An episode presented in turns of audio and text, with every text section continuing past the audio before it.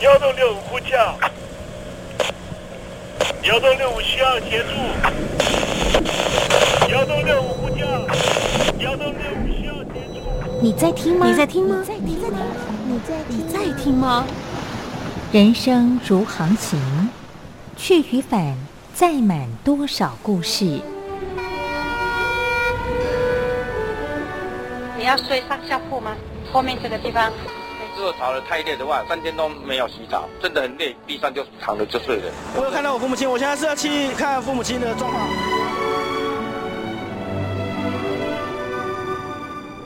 聆听故事湾，让每个故事找到属于自己的码头。我到了那儿以后，我们就往妈妈家去。我一到那边，就感觉我妈妈已经她能够活活下来容不容易，我知道。他没他没跟我讲，我也不敢问，好好苦。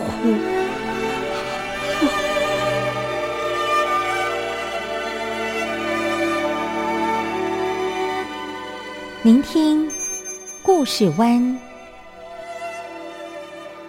聆听故事湾。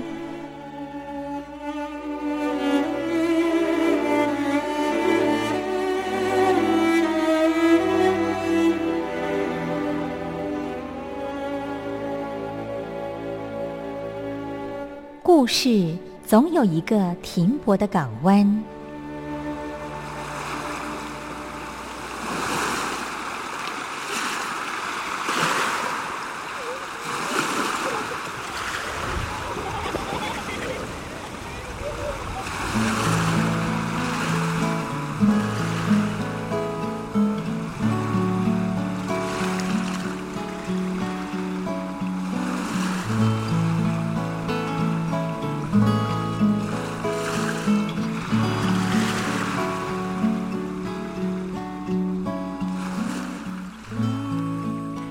三四五六七七六五四三二一，大陆听众朋友您好，我是您的好朋友东山林，在台北问候您。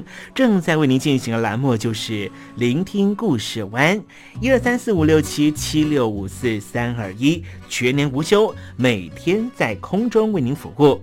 您在每天的凌晨三点十分，或是傍晚的六点十分，都可以在光华之声频道收听到这个栏目，聆听环宇趋势。不用太多解释，因为聪明的你心中自有诠释。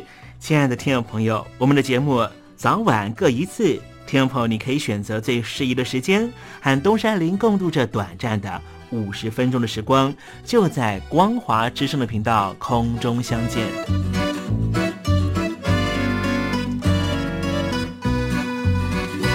听众朋友，收听、聆听故事湾东山林的节目，到底能够听到什么样的内容呢？尤其啊，我们环宇全世界，焦点放到神州大陆啊，光是整个中国大陆呢，就有将近九千家不同的大大小小的电台了。我们的节目到底有什么不一样的地方呢？嗯，让东山林自吹自擂一下吧啊。宫中频道何其多，赵钱孙李挺能说。热点平地上直播，仔细听来差不多。直播室外领导多，你说他能怎么说？开场才说查黑窝，碰上土狼不敢摸。主播低头翻翻稿，导播左右反复搓，想到孩子泪婆娑。好了好了，都别说，且听东山林怎么说。东山林不是红太狼，也不是那喜羊羊，亲亲海上一叶周，才能自在自在说。客官呐、你拉把椅子随便坐，袒胸露背床上卧，怎么自在怎么做，就当这是自己家，自己家。睁大眼睛，show time！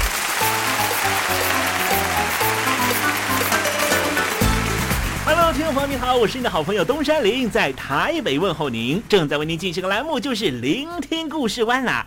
为什么节目的开场要这样的隆重呢？因为在凌晨三点钟的时候才进行我们的节目啊。听众朋友可能正在打瞌睡之中，或是呢在睡梦之中，所以呢要赶快把听众朋友呢让那瞌睡虫踢到九霄云外啦。听众朋友，今天的节目非常的精彩，千万不要错过喽。那么精彩的内容到底包含了什么呢？赶快让东山林为您报告。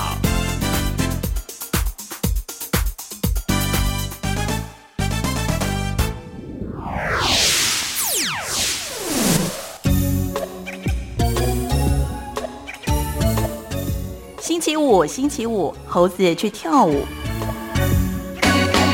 卸除不必要的包装，其实对于地球的啊、呃有限的资源来说呢，就是一种非常环保的作为哦。在德国呢，就有一些超商啊，专门的标榜的，我们的产品都是没有包装的，仿佛是回到中世纪时期啊、买蛋呢、怎么买呢？哎，你可能呢要自备一个呃器皿，然后把蛋呢给装回家。那么实际上呢，在台湾这里哈也是一样哦。我们在买蛋的时候哦，哦现在的超市哈部分的超市也是这样哦，并没有所谓的包装蛋哈，你还是呢呃。可以买那些啊、零散的蛋哈，自己呢准备的器皿呢，把这蛋给带回去哈。我为什么用蛋来做这个说明呢？蛋带回家的过程里面，哎，这个很容易的破掉哈。可是呢，德国呢却还是呢让这样的呃包装呢都能够消失哈，也就可以知道呢，德国的这些超市呢在落实呢啊、呃生态环保的保护啦，资源的啊、呃不浪费啊哈，是多么的落实啊。好，待会在实证你懂得的环节里面再跟听众朋友介绍啊。那么今天节目的下半阶段要为您进行的环节就是君心似我心。分手它变美？我的眼泪写成了诗，已无所谓。让你再听众朋友您好，我是孙燕姿，邀请你仔细听我的专辑《完美的一天》。因为回忆，当然有东山林的陪伴，就是完美的一天。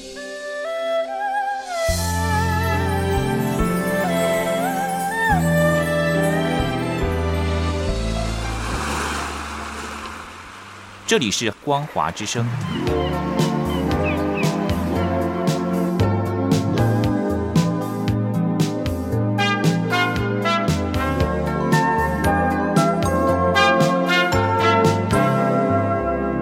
现在，请习近平同志讲话。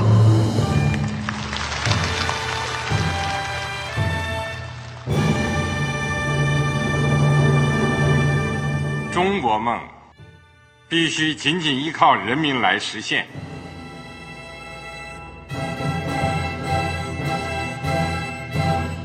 好国民得关心家事、国事、天下事。呃，谢谢发言人。我们注意到啊，现在那个外面有很多关于前中央政治局委员周永康的一些消息和报道。我不知道发言人对这个事情有没有什么可以呃透露、可以披露的？国家对于公事啊，不是什么东西都要公示的。我只能回答成这样了，你懂的。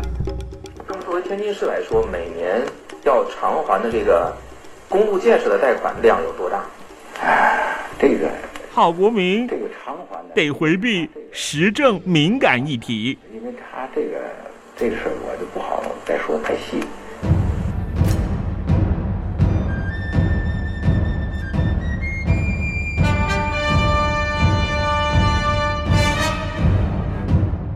我们要坚持人民当家作主，坚持人民主体地位。任何官方不宜说太细，期望您体谅的话题，尽在时政，你懂的。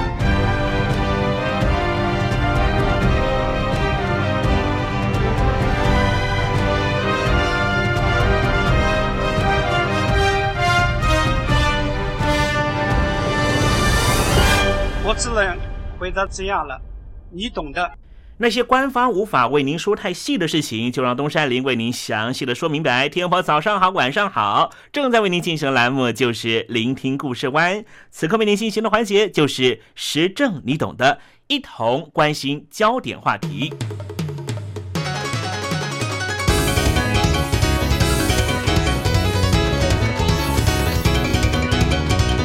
我们的生活呢，受到了许多发明的帮助，让我们的生活啊变得啊，好像呢更为的随心所欲哦。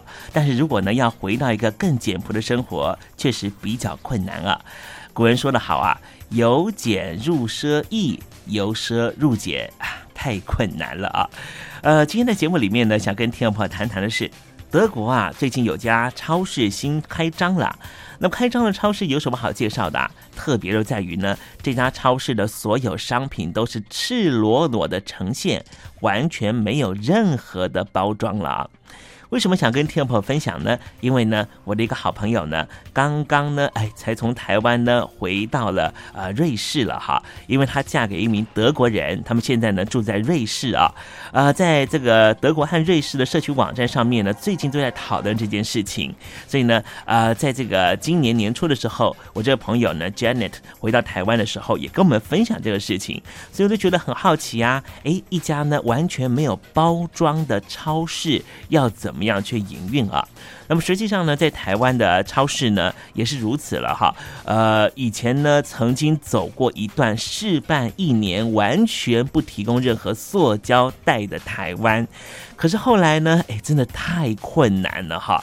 你说呢？我们进到超市里面，或是去买碗面啊，没有任何的塑胶袋。或是啊，盛装这个面的啊，这个碗啦，那你怎么样把这个 买来的呃面线啦，或是鱿鱼羹啦啊带回家，对不对？好，所以呢，在台湾呢，当时呢，这个政策呢没有推下去啊。虽然说中央下令要做，但是呢，我如果没记错啊，好像没有多少时间呢，立刻就废止了。也就是说呢。一个这概念呢，环保的概念啊，哎，确实呢，非常的这个高端啊。可是呢，当要落实到老百姓的生活的时候啊，有时候呢，概念。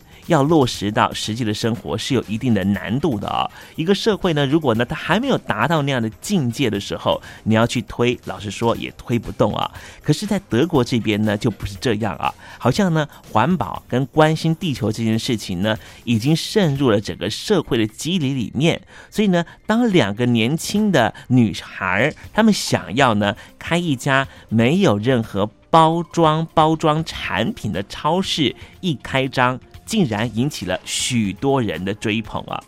人家说啊，柴米油盐酱醋茶，天天都会制造许多由食物而来的垃圾。像台湾啊，四面环海啊，如果呢有机会啊，听众朋友来台湾的话，我一定呢会带这个听众朋友呢去海边走一遭。去海边走一遭，你就会看到啊，这个沙滩上面呢充满了各式各样的垃圾。如果呢，你不小心还正好看到了一只水鸟了哈，呃，因为各种原因哈，我不知道什么原因，也许是病死了，也许呢是误食毒物身亡。你看到呢这只水鸟呢，它逐渐腐化的身体里面，你会看到，哎，好恐怖哦，它肚子里面啊。竟然呢也有塑胶袋了哈！如果你看到这样的景况，也许你对于呢现在我们这么爱用塑胶袋这件事情呢，可能会非常的警惕了。你也可以想象得到呢，这就是人类对我们生态环境造成的破坏，而导致于呢这些无辜的小动物受到我们的这个影响这么的大啊。那么有鉴于呢塑胶袋呢对于环保的巨大伤害啊，现在呢在欧盟啊正在立法要限制。轻型的塑胶袋的使用，就希望在十年之后能够减量一半。那么塑胶袋呢，减量呢，当然也只是一小步而已啊。那么想要呢大刀阔斧来救地球，应该要从方方面面的彻底来做。像最近啊，德国的柏林就出现了一股令人鼓舞的风气。这股风气呢，就是从两个呢年轻的女孩喝了点酒之后呢，哎呀，开始做他们的春秋大梦。可是没想到呢，美梦竟然成真了啊！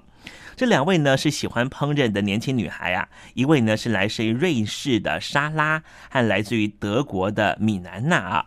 那么他们呢是住在一起的这个室友啊，每次呢煮完饭之后呢，望着呢堆成小山的垃圾啊，这垃圾呢就包含了塑胶袋、保鲜膜、纸盒和铝箔纸啊，就会觉得说呢，这些日积月累的垃圾。会不会呢造成呢地球很大的伤害？而每次呢，他们看到了呃，垃圾呢呃进到了水鸟的肚子里面啦，或是呢在沙滩上面看到了好多的志工呢都在捡垃圾，亦或是呢去爬山的时候看到山里面呢垃圾四处飞的画面啊。他们就觉得呢，哎，要改变呢，不光只是呢嘴上讲一讲，一定要在我们实际的行动上面呢就做改变了。所以呢，两个人呢，在某一天晚上啊啊，喝了几瓶小酒之后呢，就决心说啊，与其 recycling 不如 precycling，就是呢，与其我们事后再做回收，还不如在回收之前我们不要让它存在啊。所以呢，就全面的希望呢，来推动所有的食物商品可不可以都不要有包装物啊？没想到呢。几个月之后呢，他们的美梦竟然成真了，在柏林就开了第一家的无包装超市啊！这家超市的名称也非常特别，就叫做“原厂无包装”，就这五个字了哈。那么现在呢，他们提供的商品呢有四百多种，几乎和一般的超市没有差别。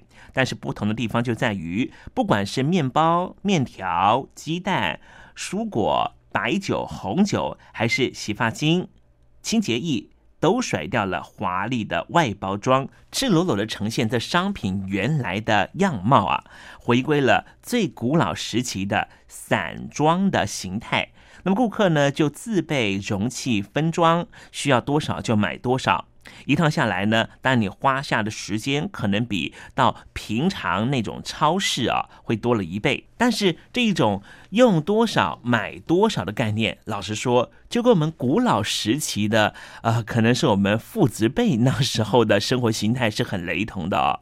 也许呢，在这个六零年代、七零年代之后，这所谓的啊大量生产的消费文化席卷了全球之后。我们似乎呢变成一种呢经济消费的动物啊，比方说呢，去年啊我去美国玩乐的时候啊，因为呢我的表姐呢，哎正好呢住在美国哈，所以我们在那边常住了三个礼拜多的时间啊。那在这三个多礼拜的时间呢，那表姐呢就带我们呃四处走走了哈。那因为我们住他们家的关系，所以呢日常的消费也几乎呢，东山林可以说是一个实际的百分之百观察。我每次啊去那美国哈，我说美国当地的 Costco，我就觉得非常非常的讶异啊。所有的，比方说鸡蛋啊，一次买呢，哇，就要买呢六七十颗哦，一整箱的鸡蛋。然后呢，我看到那个苹果哈，也是一样，它不是呢像台湾这边买苹果，就是你要买多少称多少，它是一次一买呢就是二十颗、三十颗啊。然后呢，我这个表姐我就问她说：“哎，那你们买那么多的这个食材啊？”有没有可能呢？没有吃掉最后又要丢掉，然后他就跟我讲说：“哎，确实有可能。哎，像我宝姐就跟我讲啊，他说呢，这个美国是苹果的盛产地嘛，哈，所以苹果呢在美国非常非常的便宜啊。每次一买呢，就是呢三十颗、四十颗啊。他说呢，常常到最后啊，他不得不做苹果派。我问他说为什么？他说因为苹果都快要坏掉了哈。听众朋友，你应该知道哈。”苹果放在冰箱里面，如果真要坏掉的话，你最起码要放到呢两个月、三个月的时间哈。那我问我表姐就说：“那为什么要买那么多呢？”他说有什么办法呢？一买就是三十颗，那怎么办？他又没有小包装的哈。所以我觉得啊，就是说我们怎么样爱护这个地球啊？尤其今天是情人节，我们爱的不要是一个人，我们爱的就是这个生态环境，是不是可以从今天做这样的尝试呢？所以在今天节目里面呢，我们就来谈谈德国两个女孩，希望能够呢从她的生活里面来改变。多余包装的这件事情。尤其呢，再过几个礼拜呢，我们就要过这农历新年了哈。这个送朋友呢，送这个呃亲友这些过年的礼物哦。也是不是可以试着从这个零包装来尝试起了？好，我们稍微休息一下，待会儿再来谈谈呢。这两个女孩莎拉和米兰娜，她怎么样来推动所有的商品都没有包装这样的生意要怎么推下去？运作的状况如何呢？待会儿再跟听众朋友分享哦。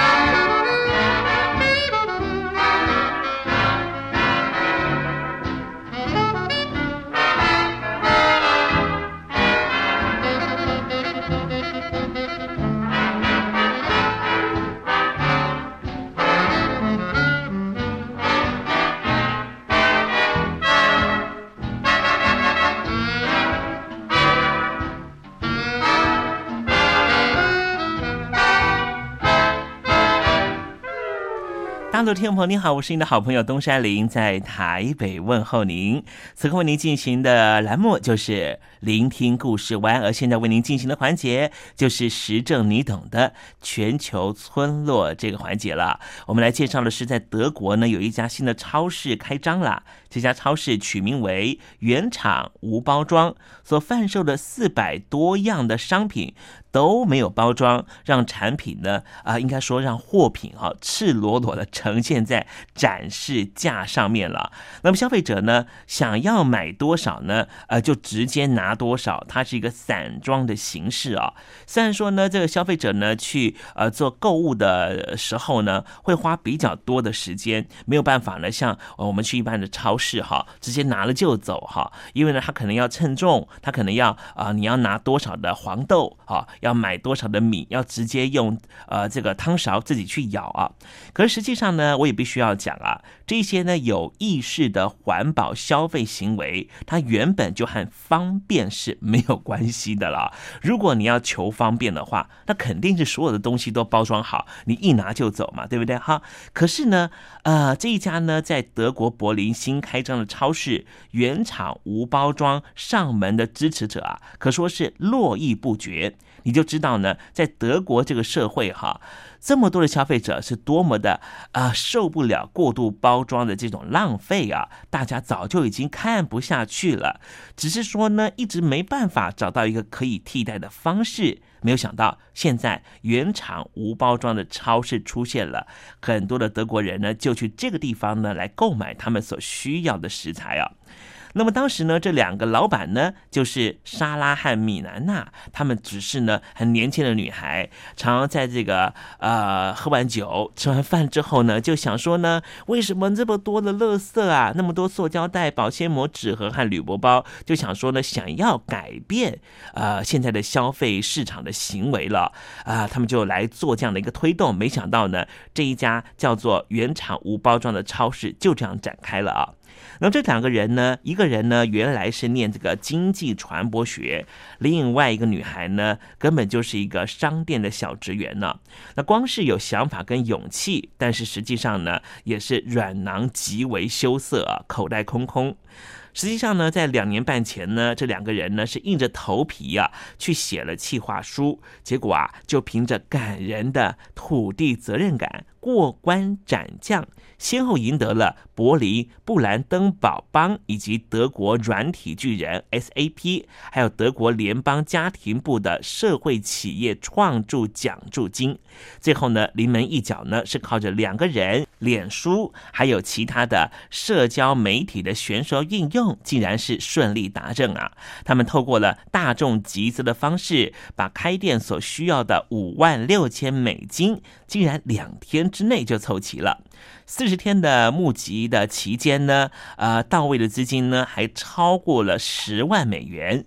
那么支持的投资者呢，来自于世界各地，有超过了四千人，远远超过了这两名可爱的呃这年轻的女创业家的预期啊。整个东风齐备，所以两人呢就辞职休学，全力投入这样的一个良心事业啊。那么这一家叫做原厂无包装的超市啊，就开在以另类为名的柏林的十字山的山区。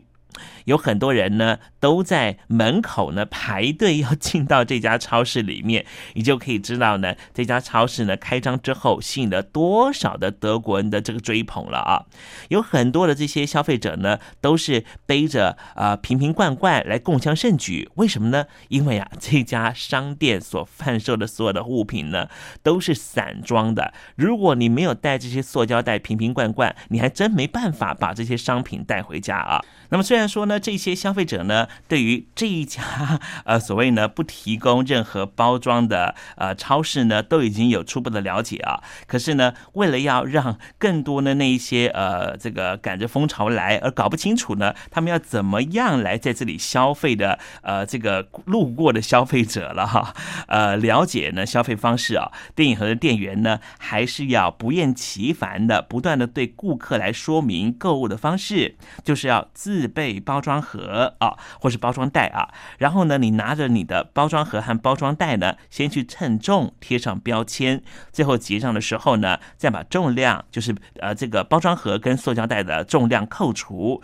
那么当然了，刚开始的时候啊，很多的消费者呢也会觉得有点不太方便啊。可是呢，做环保呢，就是不能够嫌麻烦，多练习几次啊，客人呢当然就会习惯了。反而呢，会以自己的消费行为为荣。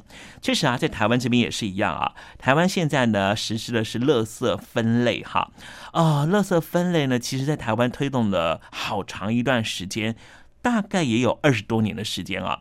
呃，在小时候呢，呃，我还在念这个呃环境工程科的时候啊，那时候呢，我就去了环保署啊，做这个暑期的志工。我还记得那时候我很年轻啊，啊，我要做的这个工作呢，就是在街头巷尾呢发传单，或是呢拿这个很大的广告牌哈，告诉呢这个呃这个街头巷尾的邻居呢。哎呀，要马上来做垃圾分类哦！可是你想想看哦，台湾的垃圾分类哦，推动到现在哦，也大概是推了十多年哦，才真正开始落实。从台北市开始哦，所以现在呢，已经推广到全台湾啊。每次呢，在这个比方说我家里头在处理垃圾的时候，我也会觉得很麻烦了哈。可是呢，渐渐的它成为一种习惯之后。你就不会觉得麻烦啦。比方说呢，我在家里头也常常呢，下班之后回家煮饭哈。你看，我在呃剥洋葱的时候，洋葱呢要先把这个洋葱的这个呃外面的洋葱叶哈，那是叶嘛，我不知道怎么讲哈，反正不能吃的部分先把它弄出来。这弄出来了以后呢，这个是可以放到厨余里面的哈。但是呢，这个洋葱它是用塑料啊塑胶袋包起来的，这塑胶袋呢，它也是要分到呢塑胶袋的那一区啊。哎，光是呢一个洋葱哎。我还有其他的很多东西，比方说我的辣椒油用完了以后，辣椒油的玻璃瓶啊，也要呢放到玻璃瓶的那一区。问题是外那个辣椒的这个玻璃瓶上面不是有塑胶盖？塑胶盖呢也要再把它分割出来呢，跟刚才的塑胶袋放在一起了哈。哇，每次呢要处理这垃圾哈，你真的是要花一些脑筋。可是呢。这已经成为我们的生活的习惯了，确实也如此啊。在德国的环保超市的所有的消费者啊，经过了半年多的这样的试验之后呢，也把这种这个呃这个消费行为呢，也确定了下来了啊。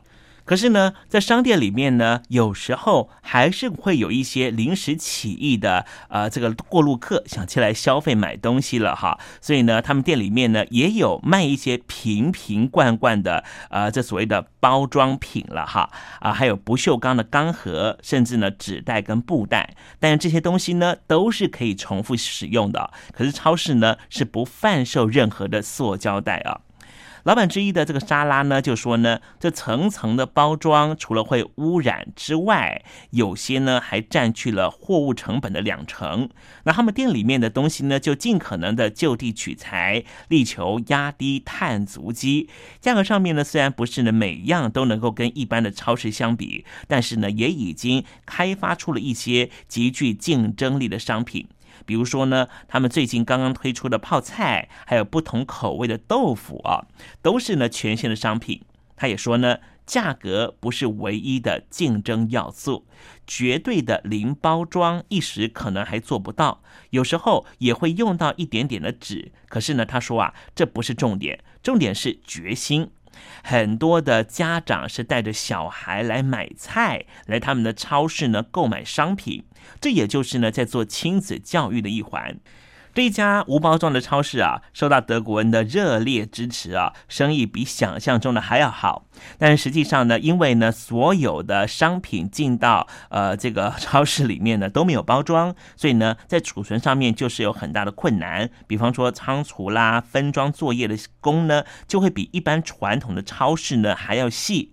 呃，从原来的这个两个年轻的老板哈，女老板呢自己来做，那么现在呢已经增加到了十二名的正职和兼职的员工。三十岁的莎拉呢，就希望呢在今年呢，也也许下半年的时候呢，再开第二家的分店啊。根据呢德国的环保组织呢做了一份统计哦。德国人呢已经很少使用垃圾袋了，但是呢，每一名德国人平均啊，每年还是会消耗到七十六个塑胶的购物袋。那整个欧盟的平均呢是将近达到两百个。那其中百分之九十呢都是属于呢厚度小于五十微米、难以回收的轻量的塑胶袋。现在呢，全球的海底海滩有高达一亿四千。吨的垃圾的载浮载沉物也是令人觉得触目惊心。因此呢，如果听众朋友呢，你到海边来看，一定会看到很多这种垃圾袋。那有很多的海鸟的肚子里面呢，实际上也有垃圾袋。之前呢，在这个南沙群岛哈，呃，这个服役的国军官兵了哈，就说呢，他们也曾经在海龟的肚子里面哦，看到呢塑胶袋哈。其实呢，这真的是呢害人又害己。我们常常说啊，要做环保啊，怎么做呢？就是呢，从生活开始下手啊，就是从今天开始立刻做行为上的改变。可是呢，这个商业行为的观察家呢，怎么样来看待呢？德国的环保超市这一家叫做原厂无包装的超市哦，呃，好像还不是那么乐观的看待哦。呃，这一些商业专家呢说的理由也非常简单。他说呢，因为只有极少数的人在消费的时候会坚持一定的信念。此外呢，少掉了包装，却多出了仓储和分装以及清洁回收的成本呢。长期来说呢，能不能够存活？这些商业行为的顾问专家呢，是说呢，还需要有更大的挑战呢。那未来呢，我们就看看啦，这一家德国的环保超市原厂无包装未来的状况如何啊？我正好我朋友呢，Janet 呢，已经呢嫁到了德国了哈，我随时呢也可以用脸书的方式问问他说呢，哎，那一家呢，呃，原厂无包装呢，除了在德德国柏林开之外啊，现在是继续的展店，还是呢已经哎倒闭了哈？有最新的状况呢，我们还会在节目里面呢跟听众朋友分享了。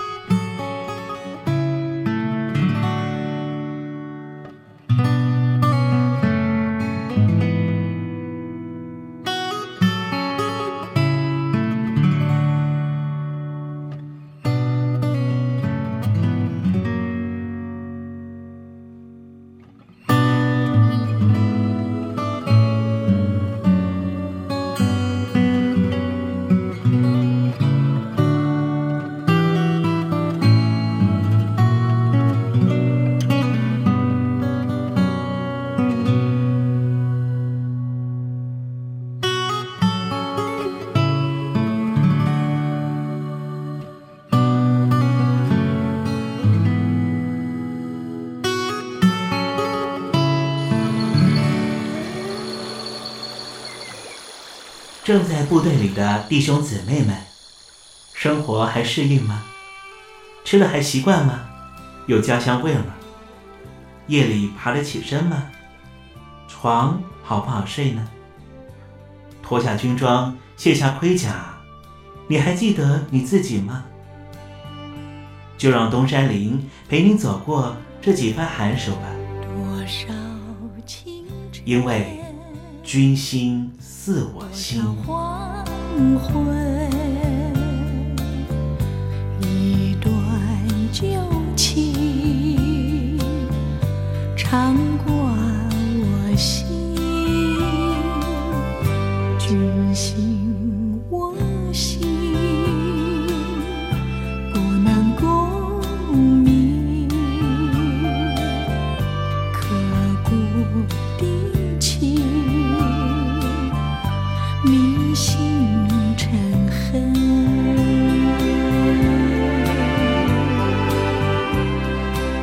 心似我心。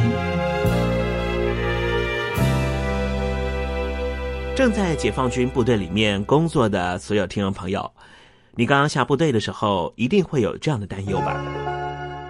以前念书的时候，把精神都放在准备功课上。没想过怎么去和陌生人相处。现在当兵了，我上有学长、班长、排长、连长，旁边同梯的弟兄有硕士，有黑手，有小开，有做水电的。天啊，我该用什么方式和他们相处啊？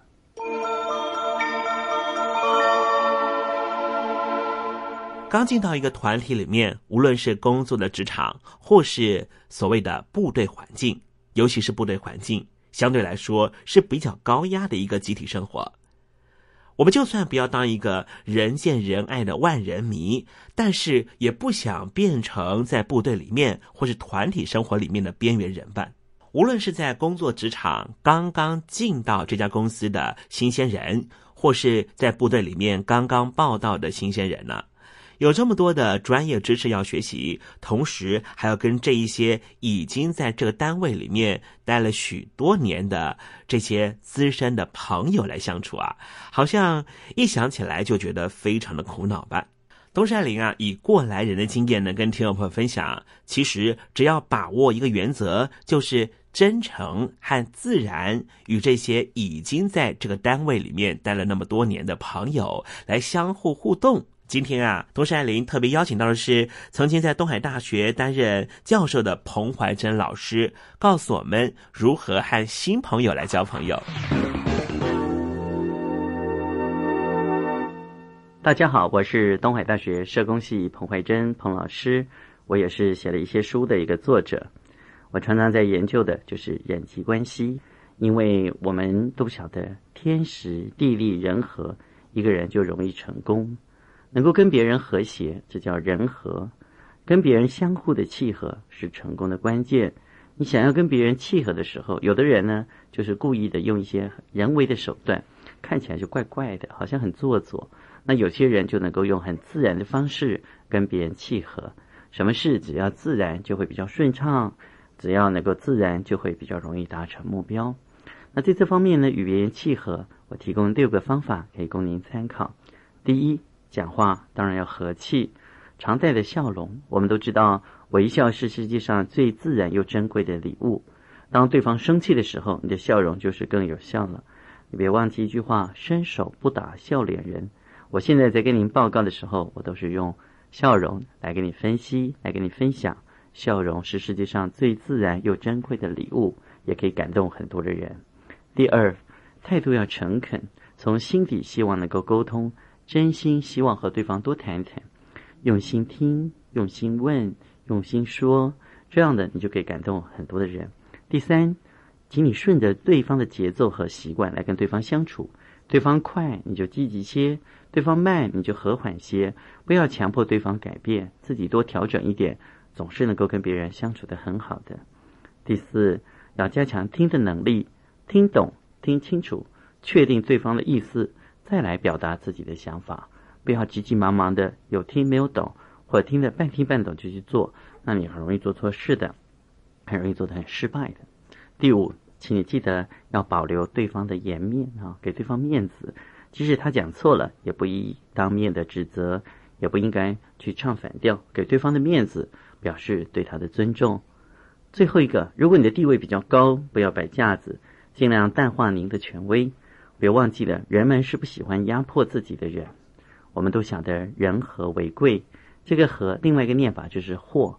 你如果能够跟别人和在一起，就像中国菜一样，很多东西都混在一起，就可以发出更好的味道。人和为贵，待人处事和善和气是很宝贵的、很珍贵的。最后祝福您，我是彭怀珍。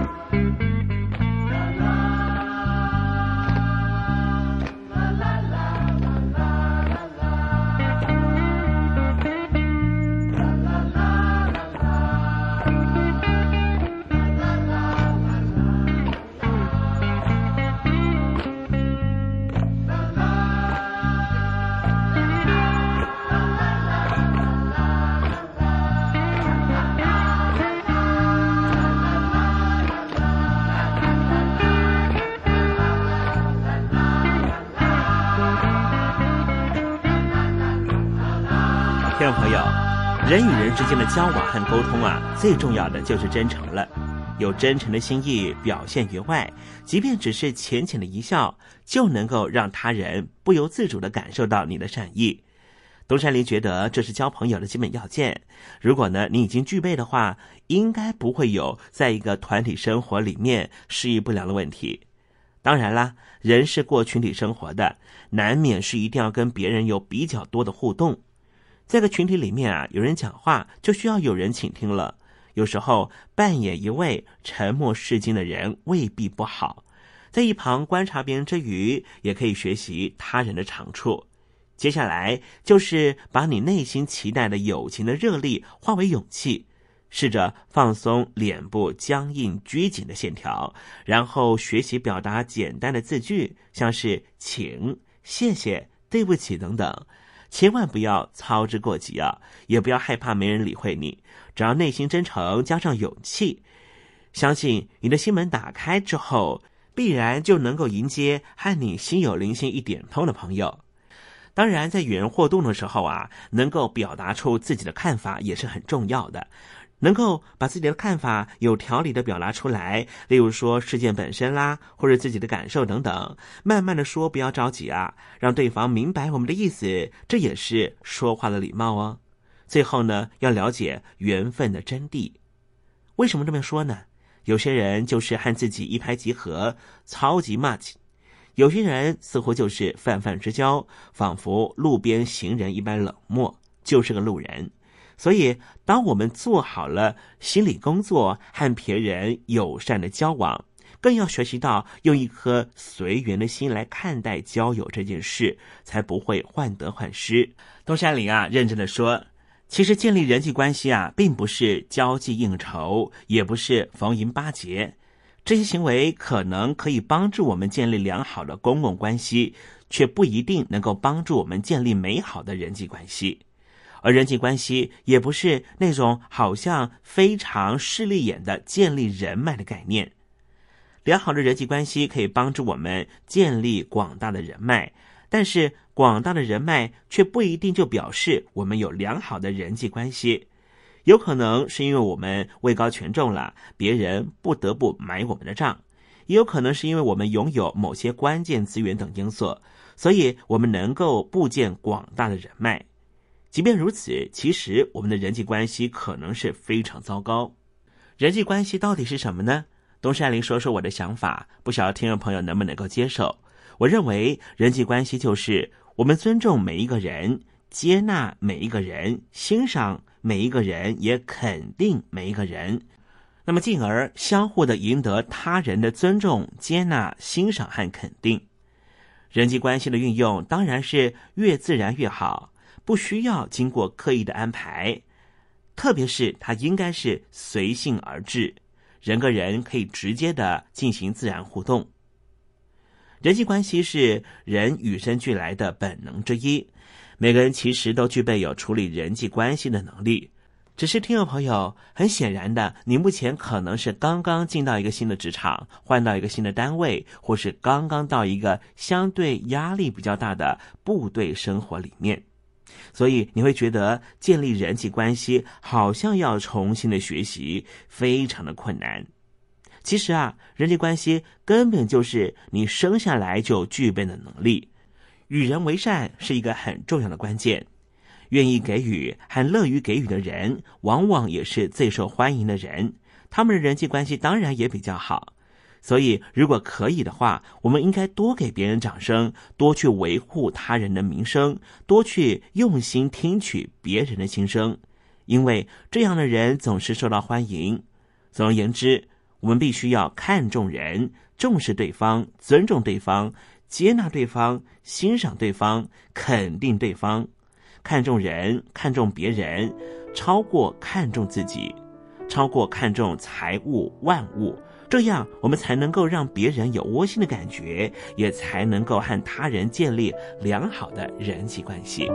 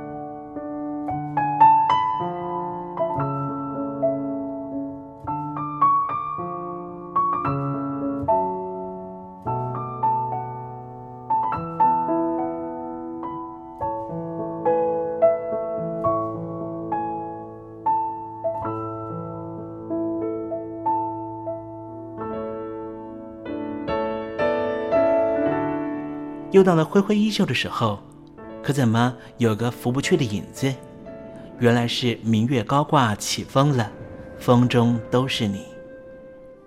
今天的短暂相遇，东山林已经想方设法的营造出月圆花好。亲爱的，你还满意吗？无论咱俩的短暂邂逅是否让你难忘，都请你务必挥挥衣袖，别带走一片云彩，因为东山林不想成为你明日的羁绊。清空行囊，才能够收集更多精彩，也才能够他日再与东山林分享你那一路上的风光，不是吗？好了，不要泪眼婆娑了，不要耽搁您的行程了，东山林要跟您说再见了。无论明天你在何方，东山林在台北，祝您一路平安，一路喜乐。